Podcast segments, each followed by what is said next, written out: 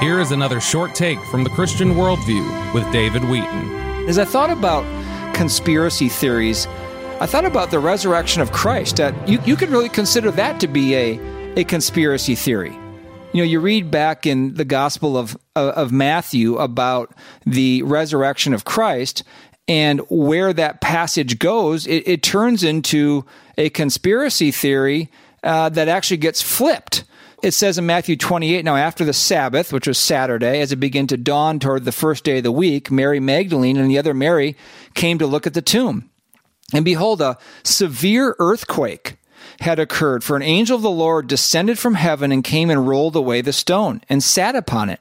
In his, the angel's appearance was like lightning, and his clothing as white as snow. The guards who were guarding the tomb shook from fear of him and became like dead men.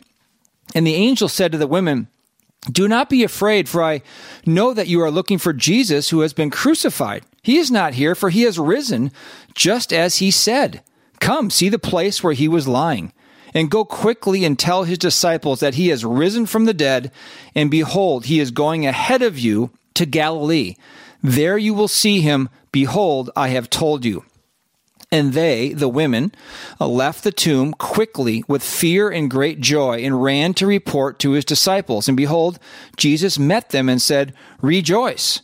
And they came up and took hold of his feet and worshipped him. Then Jesus said to them, Do not be afraid. Go, bring word to my brothers to leave for Galilee, and there they will see me. Now, while they were on their way, some of the men from the guard came into the city and reported to the chief priests, the religious leaders, all that had happened. And when they had assembled with the elders and consulted together, they gave a large sum of money to the soldiers. And here's the conspiracy theory. And they said, You are to say, here's an alternate version of the reality, his disciples came at night and stole him while we were asleep. And if this arises to the governor's ears, we will appease him and keep you out of trouble. Verse 15, Matthew 28. And they took the money and did as they had been instructed. And this story, this conspiracy theory, was widely spread among the Jews and is to this day, at the time of the, the writing of the gospel. So the religious leaders, the Jewish religious leaders at the time of Christ, started a false conspiracy theory to counteract the actual truth that Christ had risen from the dead.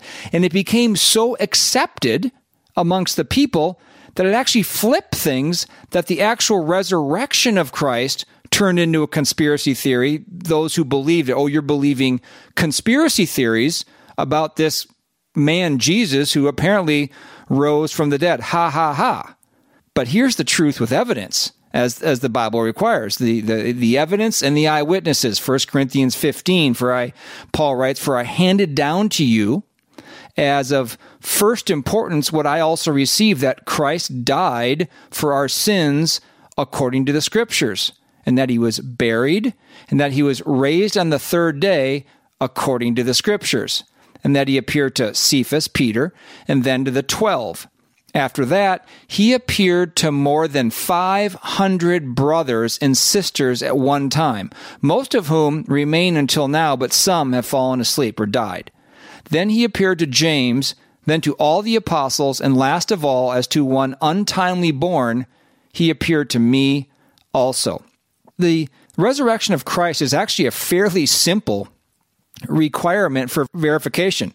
There was a dead man is that dead man now alive? Has anyone seen him? Well, multiple eyewitnesses saw the empty tomb, and then he appeared to many people over a, a, time of 40 days, including, as this passage says, more than 500 people at one time. That would stand up in any court of law, and that's why the resurrection of Christ is not a conspiracy theory at all.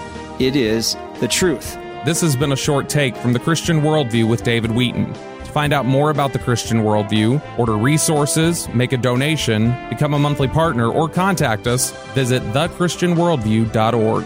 You can also call us at toll free 1 888 646 2233 or write to us at Box 401, Excelsior, Minnesota 55331. That's Box 401, Excelsior, Minnesota 55331. 331.